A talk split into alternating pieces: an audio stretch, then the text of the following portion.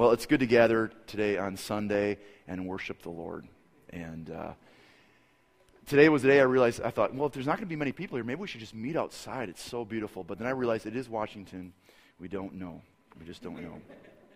Um, you know this about me. I love to camp. I love to camp. In fact, my nickname back home is Campin' Cody. And it's easy for me to fall in love with the state of Washington. If I love to camp, I just step outside and just look around. We've got mountains, ocean, the sound, river, the Hood Canal. I mean, just how could I not fall in love with this state?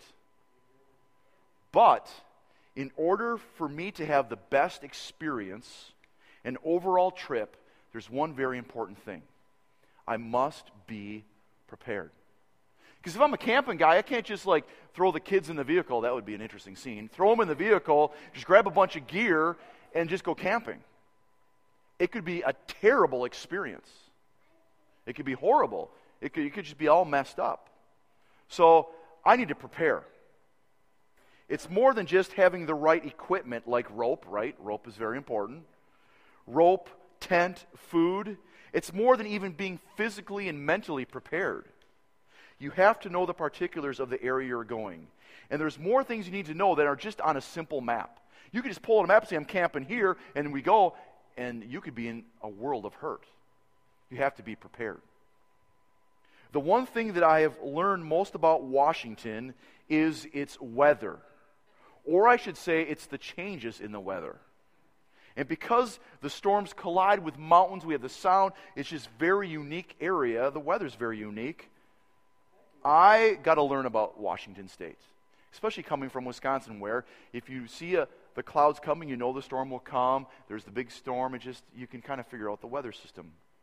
To do this accurately for me as a camper, I need to learn the basics of climate and weather.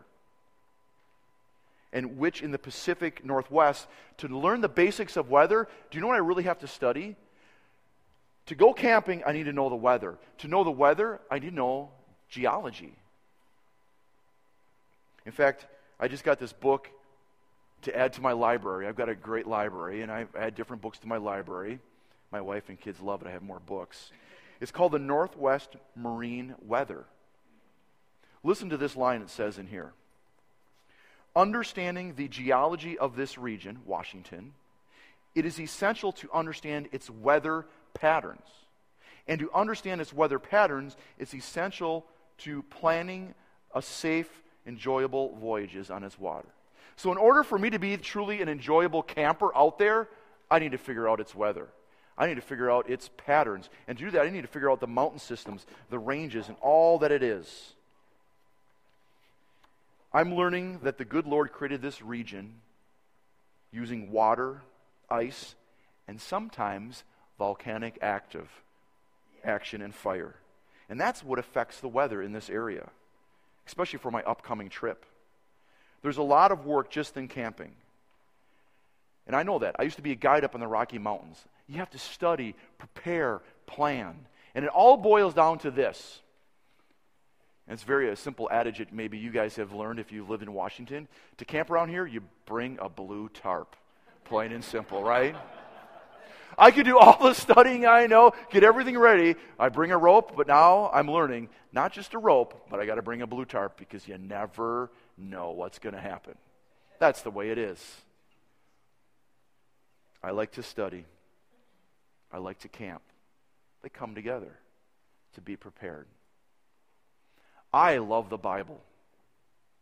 I am a freak about the Bible. It's the Word of God. And it's easy to fall in love with the narrative stories of the Bible.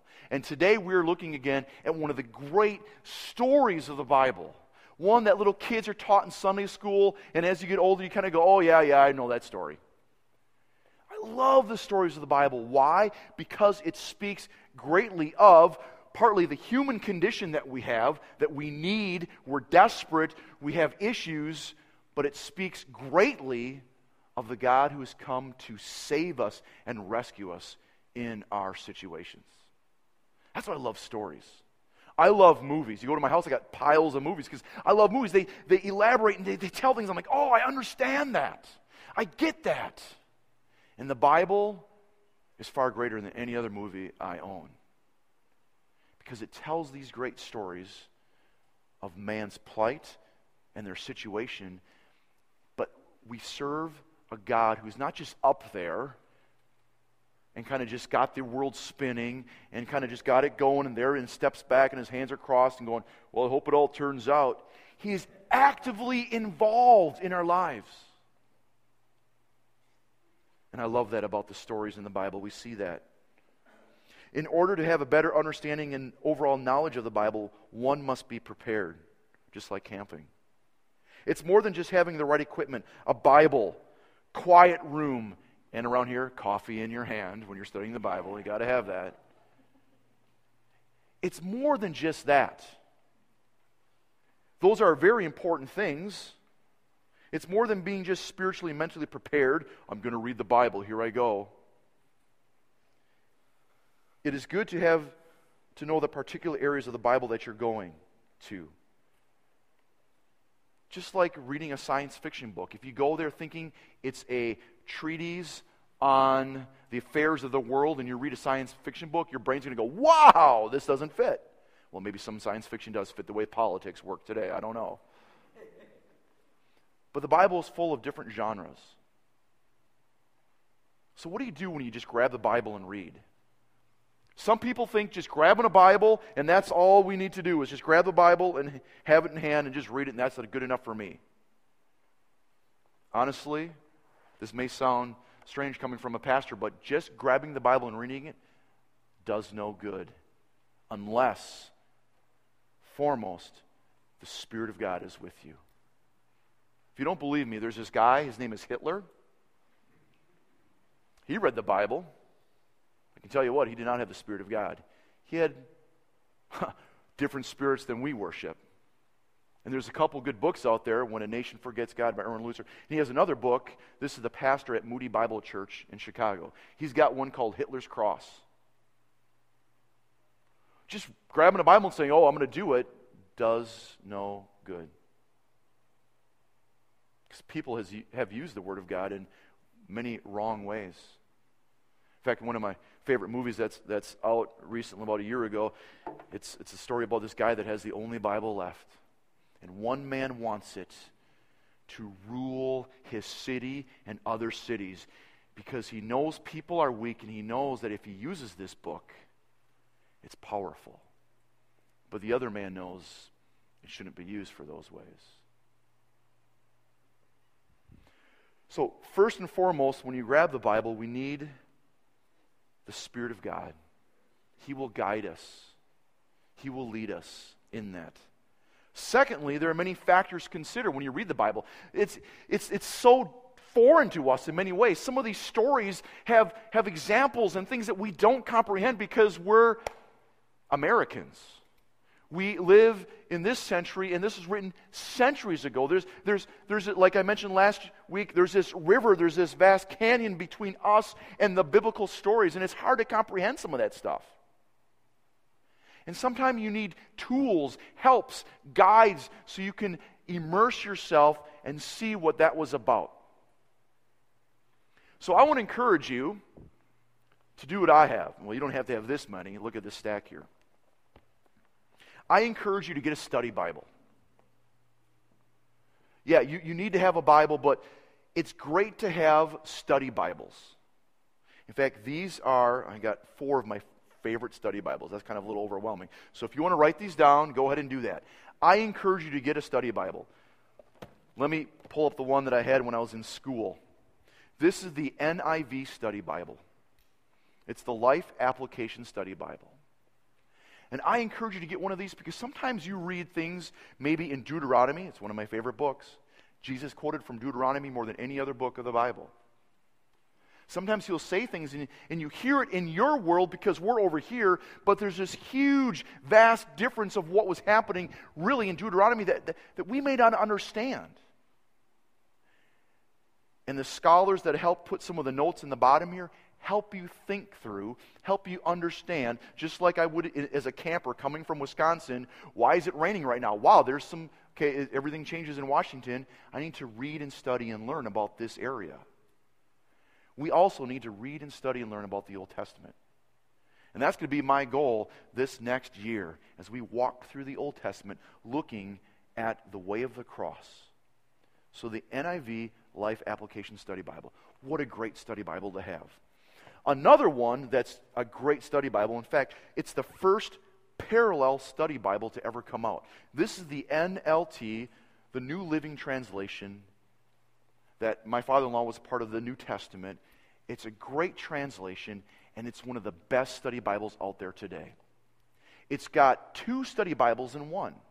One is biblical study data. What does this word mean to the Hebrews? What did this kind of um, ritual mean to them? Why did they do the Feast of the Tabernacles? Why was all that? When you read this, they'll help you understand that. Then this section has life application. How does that apply to your life today?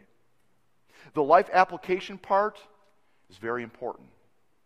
You got to have that study part. And what did some of you write in your front of your Bible last week? What does this tell me about God? It helps you think about some of those questions. What does this tell me about God? That's the study part, and then the application part. This one is called the NLT Parallel Study Bible. Another one that's just a great one, I used to get this for some of my students. It's called the Discover God Study Bible. If you know someone that really doesn't understand God, maybe that's you because I don't understand God. He is so unknown to me at times. What a great study Bible to have. This is a grand Bible to have. And the last one is the ESV study Bible. Honestly, this and the NLT one, this is probably the one of the best scholastic study Bibles to have. I encourage you, church, please listen to me. Do not be the kind of person that comes to church for one hour, you sometimes I do preach an hour. One hour, you just get a little crouton in your mouth and go the rest of the week. You will die spiritually. You cannot do that. You need to study. And this, I've, yeah, Grant did the study notes in James on this one. I've got some friends that did some other, some of my professors and stuff. This is a great study Bible. If you want to be up there student of the Word, grab this thing. Man, you'll just you'll be busy your whole time.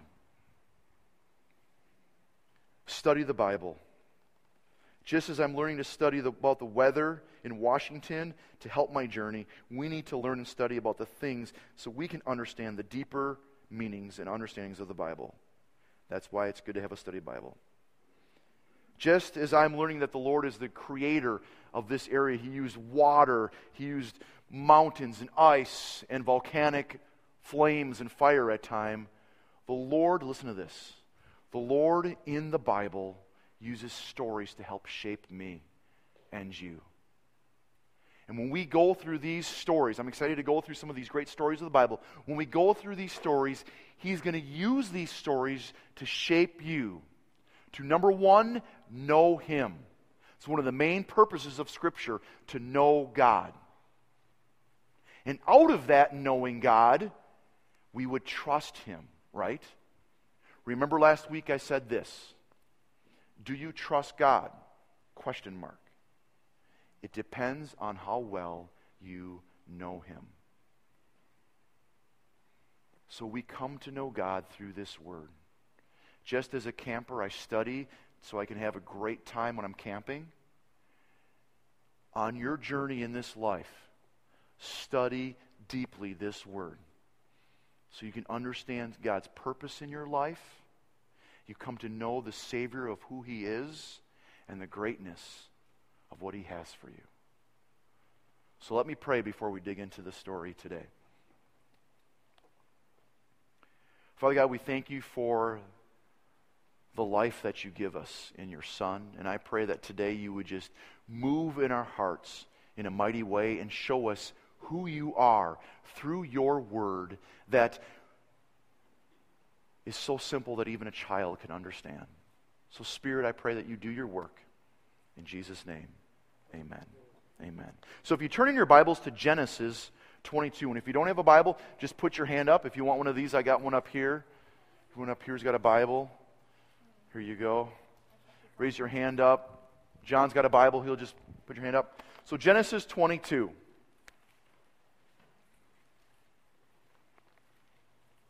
And again, what I want to do, I'm just going to walk through this story with you. And let me just tell you the message of the story. It's very simple. Trust God. That's the first point. Trust God. Number two, obey Him. Obey Him. And number three, He will provide. He will provide. Last week, we kind of caught a glimpse of what it looks like to trust and obey. Trust and obey. So let me just begin with the beginning here, the first part, and we're going to work our way through this. Genesis 22. Sometime later, God tested Abraham. He said to him, Abraham. And I love this again. Instead of God, this great being that he is, he just doesn't come and just dictate his authoritative command. He waits for man to respond. Please listen, church. He waits for you to respond every day. Some of you may say, Well, I'm a Christian. I believe in God. I've made my response. That's enough for me. Oh, every day He's waiting for you to respond to Him. Abraham's response Here I am. Here I am. He replied. Then God said, Take your son, your only son, Isaac, whom you love, and go to the region of Moriah. So God has already provided this promise. You will be, you'll be a father of many. You'll have a great nation. You'll have land. You'll have all this stuff. God is a God of promises, and He's made those provisions already starting to happen. He has a son. We rejoice in that. And then He says this God says, Take your son, your only son. Here it is. I'm fulfilling my promise to you. Take your son and sacrifice him there as a burnt offering on the mountains I will tell you about. Wow.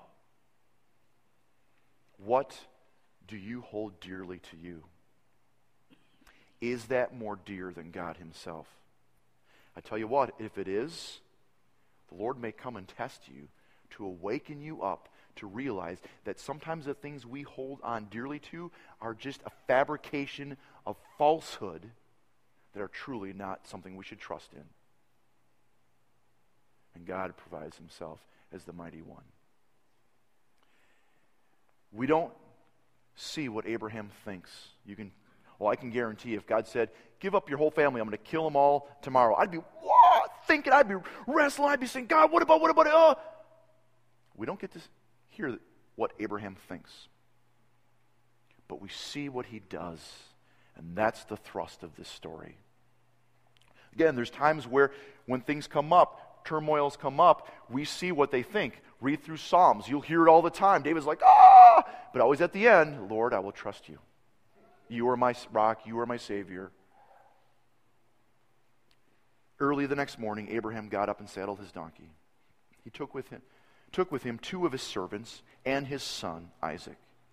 When he had cut enough wood for the burnt offering, imagine again, cutting enough wood, saying, This is how much wood it's going to take to burn my son.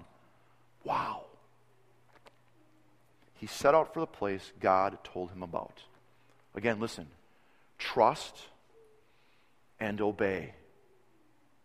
God requires that of us to trust and obey. And if some of you don't know how to trust God, read this book. This will help you trust Him. Trust and obey. On the third day, Abraham looked up and saw the place in the distance. Can you imagine his heart? He sees the place where it's going to happen. He said to his ser- servants, Stay here with the donkey while I and the boy go over there. And here's where we ended. He says this to them We will worship, and then we will come back to you. Well, that doesn't make sense. How can we worship up there and we come back? And this is such the great part of the story in many ways. Abraham trusted that he would go up there with his son, and somehow, in a miraculous way, because God can do that, he will come back with his boy.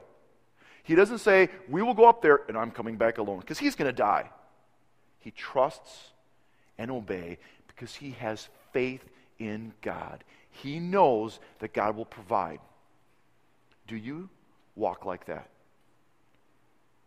Let's finish this story. Abraham took the wood for the burnt offering and placed it on his son. I mean, that, that, that's what's so great about some of these stories. And we're, we're going to get into these stories in Scripture, especially when we finish up Genesis and go into Exodus. I love how the stories, Moses wrote these out. God divinely put the right words there for specific reasons. In this story, we don't hear what he's thinking. But it's written in such a way that it's just, it makes your mind just go, wow. Imagine a father taking what's going to burn his son and placing it on his son all these little details are very important to be a part of the story. He takes the wood and places it on his son, and he himself carries the fire and the knife. Then we go on. As the two of them went on together, this is just great. Isaac spoke up and said to his father, to, to his father Abraham, Father, now, he's a, he's a teenage boy in this time. Yes, my son, Abraham replied. It's almost like he's saying, Here am I. I love how Abraham is always just like, Yes, here am I. Yes, my son. Listen to this question. You know how children can be so innocent at times? You notice how I put at times? Because how many of you have kids? You understand how they're not innocent at times. Sometimes they can be cunning and so witty to try to get something out of you just because they know that you love them. And because your love is great, they think that they rule the house. That's not the case. Well, sadly, today in our culture, many families let the kids rule the house. The parents should rule the house. My kids know I'm the king. I'm really the servant king because God's the king, but I'm the king of the house. Mom's the queen, period. We will listen to you. We will we'll accept some of the things you have, but they have ways to think that, oh, I'm, I'm the queen of the house. But listen to this and how innocent and naive they can be. Think of your children, how innocent sometimes they can be and naive they can be. Listen to this. Isaac spoke up and said to his father, Abraham, Father, yes, my son, he replied. The fire and wood are here, Isaac said, but where is the lamb for the burnt offering?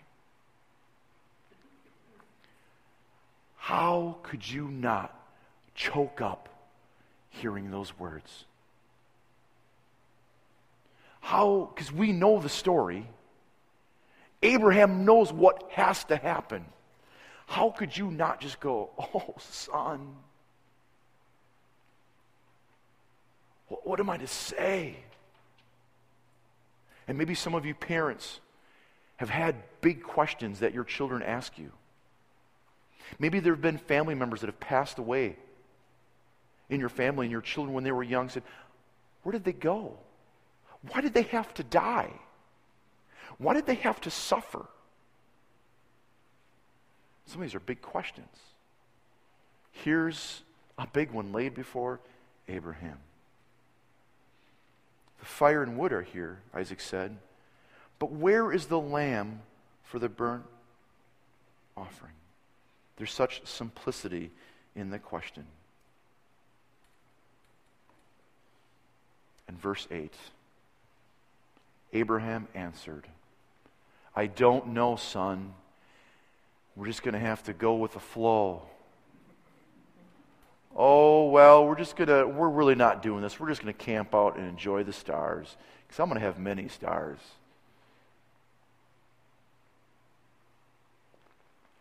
Do you trust God? It depends on how well you know him. Abraham, for about 25 years, have walked, has walked with God, saying, God, I don't, I'm, I'm 99 years old. My wife is 90. How can we have a boy? This is not going to happen. What happens if we have a girl? What happens if we end up like the Kargas family? Girl, girl, girl, girl. I, he trusts God because he knew him. Look at these words. If you underline in your Bible, if you highlight, if you make arrows, do it here. Verse 8 Abraham answered him God himself will provide the lamb for the burnt offering, my son. God will provide the lamb. In faith, Abraham assures his son that God will provide. He believes that God will do what he promised to do. He believes God will provide. Does he do that today? Yes. He does. But here is one of the biggest problems we have in America. Let me just say it out. We have little faith because we have great security in our skills and abilities and who we are. Because we provide. Hey, I'm a guy. I'm supposed to provide for my family. When I have many men knocking on my door for the, my little ladies, when the time comes, most fathers think, Will you provide for my daughter? Will you provide for them? Because I'm a guy, I provide. We trust, I usually don't carry this with me when I'm up here. We trust in this way too much. If my car breaks down, I'm quick to pull this credit card out and use that before I would take four hours on my knees saying, God, I trust you. Help me understand that you are a provider. We lack in that area. So I encourage you, church, Trust the Lord. He will provide in many, many ways. Just last year, before we moved here, there were two specific times we were hurting for money. We're always hurting for money. We were hurting for money, and we needed $200. And I was like, oh, I'm not going to tell anyone. God, please, I just, $200. I go to work, and here's an envelope for me, and in there, $200 in cash. I'm just like, what?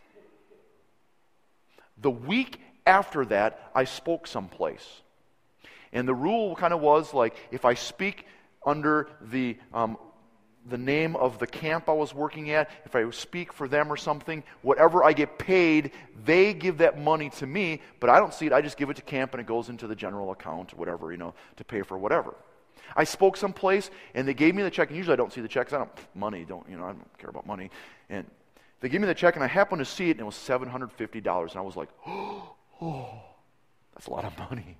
And I was like, oh, this, it was in my name too, and I was like, oh, I could use this. Just think of all the, the food I could buy for my family. Oh, I could buy that new gun I wanted. You know, all these things I'm starting to really think. But I was, oh, I can't do that. And I was like, oh. I went home, gave the check to my boss, signed the back so he could cash it, and my heart was like, oh. And that day I found out we were hurting for money. We were like hurting for money. And I was like, God, you, you just gave me money. Why would I? Oh, I should have just cashed it myself. They would have never known. Little did I know that when I was gone for those couple days, a group came to camp. That I used to do a lot of helping them out and speaking for them and they gave me a gift. It was $20 more than the 750 just for me. My faith sometimes is so small because I trust in myself thinking I can do it. Trust in God. He will provide. Look at verse 8 again. God Himself will provide a lamb for the burnt offering. He's even specific. He's going to provide a lamb. He's going to provide a way out. He's going to provide something special for you. He will provide a lamb. Oh. And son, you will be that lamb, is in his mind. Wow. Listen to this. This is a commentary. His name is John Calvin. Huge brain. I mean, he probably had a head that stuck out like this because his brain was so big, big frontal lobes. One of the great thinkers of the church. This is what he wrote about this. I'll have to transliterate some of these words because they're old. This example, right here in this passage, is purposed for our imitation. Whenever the Lord gives a command, listen to these words. Whenever the Lord says, do this, many things are perpetually occurring to deprive our purpose. Means fail. We are destitute of counsel. All avenues seem closed. In such straits, only the remedy against depression is to leave the event to God in order that He may open a way for us where there is no other way. Let me read that again. In such straits, the only remedy against depression is to leave the event to God in order that He may open a way for us where there is no other.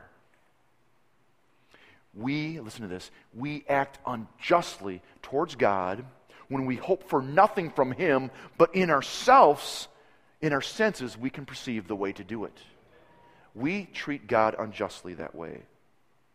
But we pay him the highest honor when, in the affairs of perplexity, we nevertheless entirely acquiesce in his providence.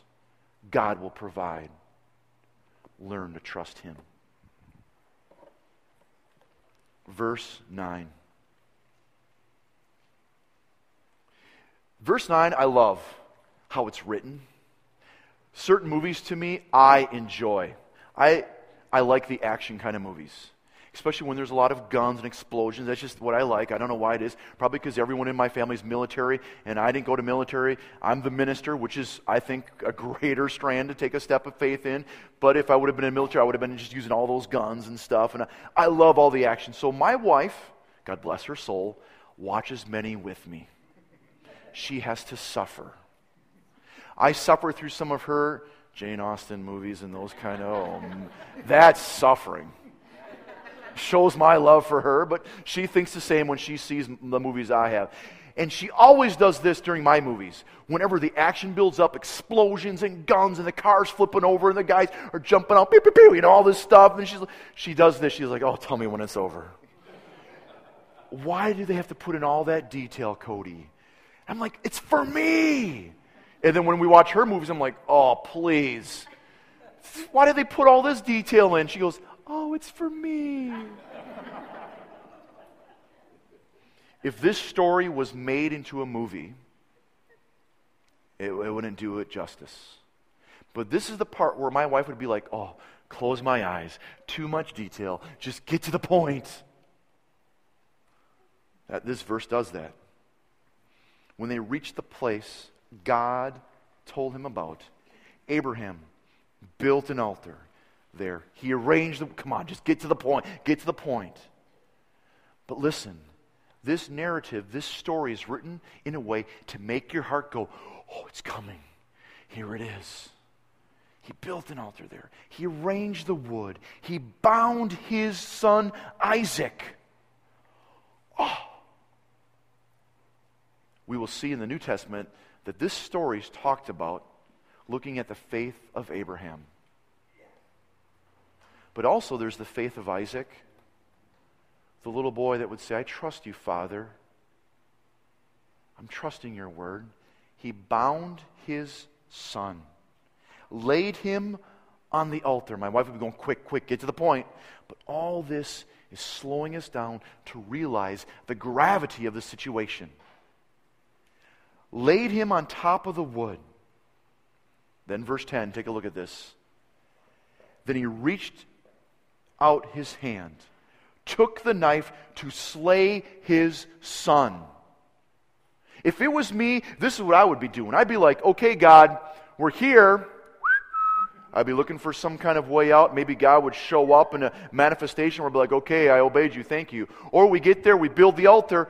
I'd be listening, where's the lamb? Bah, okay, there it is. I'd be scurrying around. Okay, you're supposed to. Where is it? Where is it? I'd get the wood ready. Okay, bind my son. Okay, where? I'd place him here. Okay, then I would wait and say, God, provide the miracle. But that's not trusting and obeying.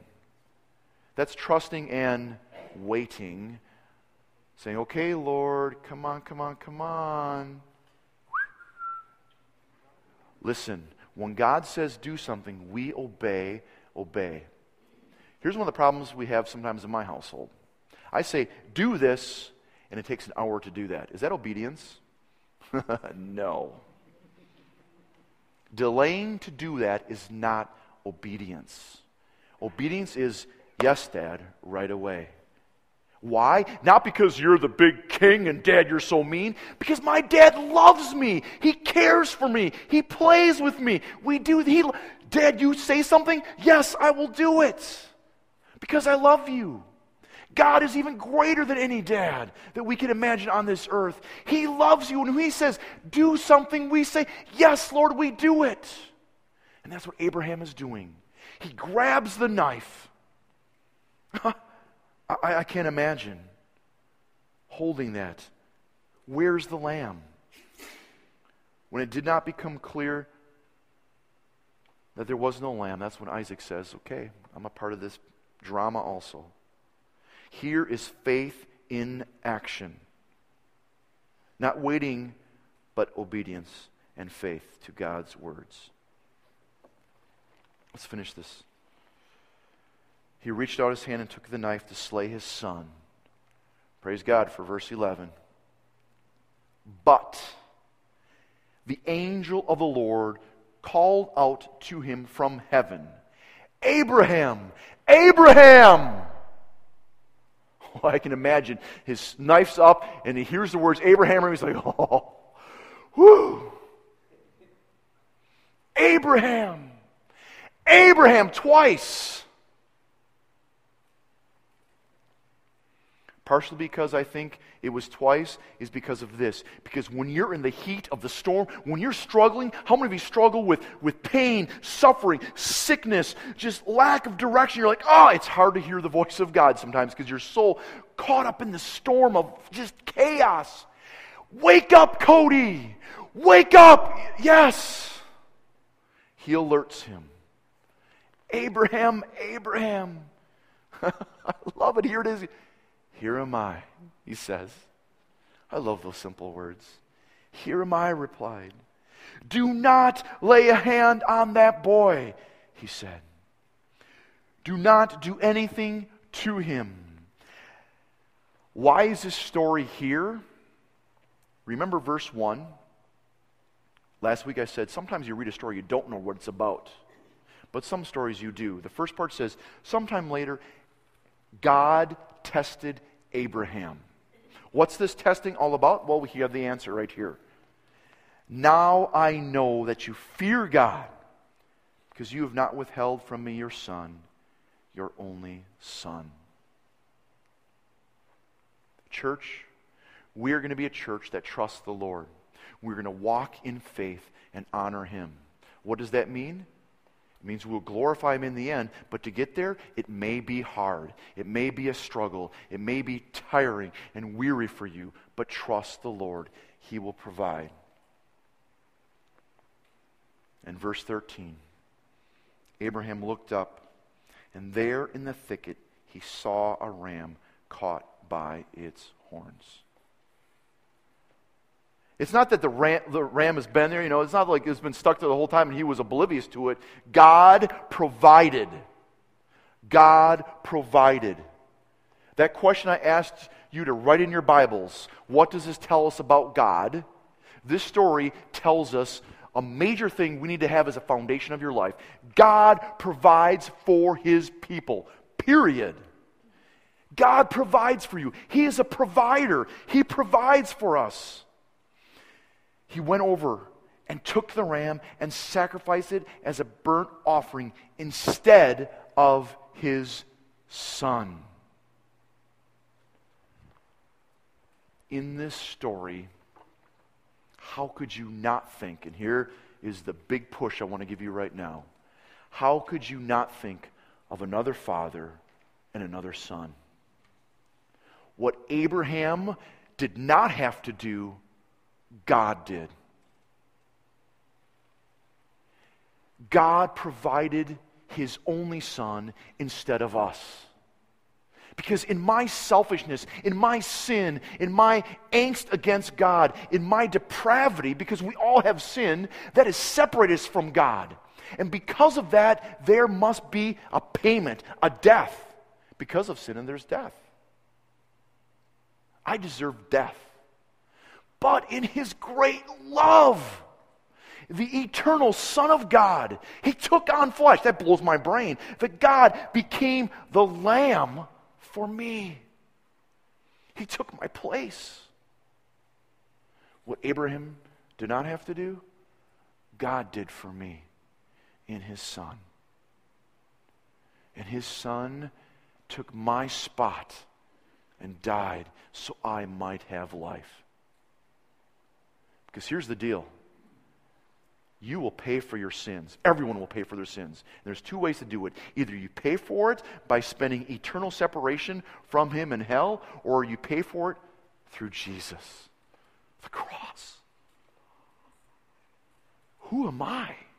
It's not about me, it's about Him. How could you not think of the most famous verse in the Bible? What's the most famous verse that every kid learns right away? John 3:16. Listen to this. For God so loved the world that he gave his only son, his only begotten son, that whoever believes in him, trusting in him, believing, giving your heart, whoever believes in him, shall not perish, shall not die, but have everlasting life. That's the gospel message. I have life because of him. Thank you, Lord, that he is the Lamb. Behold the Lamb of God who takes away the sins of the world, John the Baptist said. Or in Revelation 4 and 5, it talks about the Lamb of God whose blood cleansed us. God provides. He is the great provider.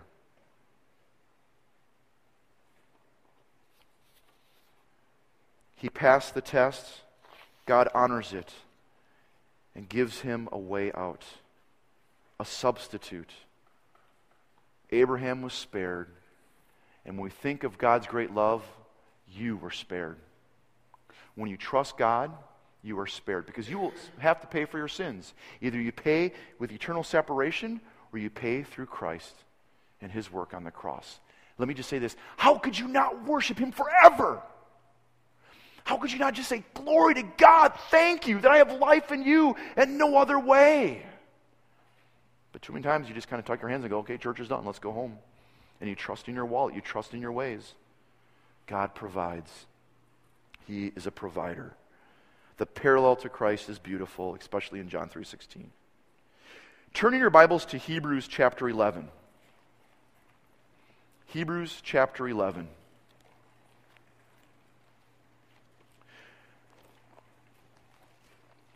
I'll give you some time again. Hebrews is found right between a couple books. All the, uh, the way I did it as a kid, all the T's, Titus, Thessalonians, Timothy, those are all before Hebrews, and then popular names like John and Peter are after Hebrews. So if you kind of find that way, the T's are before Hebrews, and the popular names are after. Turn to the book of Hebrews, chapter 11. Hebrews 11, verse 17.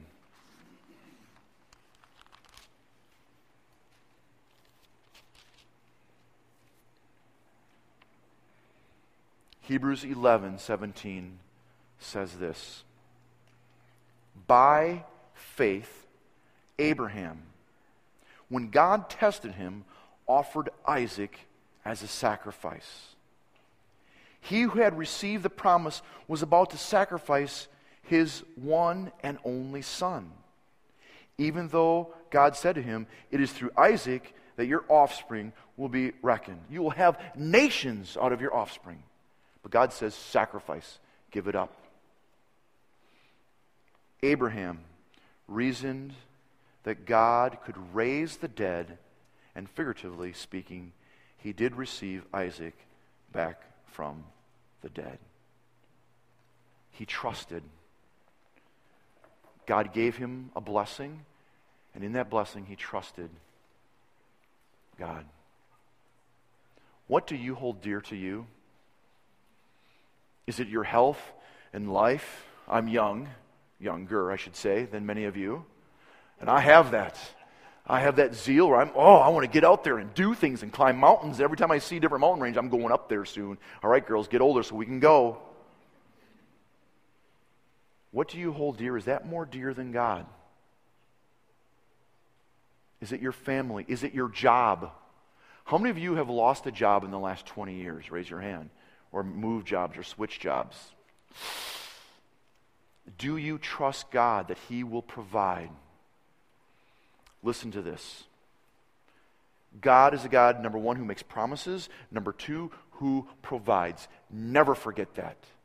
And never forget that. And this week, some of you, something will snap, a storm will hit, you'll get a phone call that will wake you, finances will be gone, something will happen, and you'll be alerted and you'll be, what? The first response should be, God provides.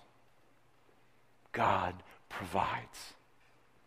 And maybe your next response will be, Here am I, Lord. What do you want? Here am I. I trust you. I trust you. So I end by saying this Trust the Lord. He is worthy of it. And if you don't know him, get to know him in his word. Walk with him, learn from him. That's what our church is about. We're going to be pushing you on to know the God of the word because storms are coming. And if your trust is in him, your eye will not be on the thickness of the fog, but on the God who controls every circumstance of your life. Some of you will be hung over a great, deep valley. Trust that he will tie the rope. Let him tie the rope. He can do it. He can sustain you, and He will sustain those, listen to this, those who trust Him. Those who don't trust Him, look out. The whole Old Testament is full of stories of people who do not trust the Lord and the result of that. So I end with this trust the Lord. You have to. Your life depends on it, literally, spiritually, in every way. Let me pray.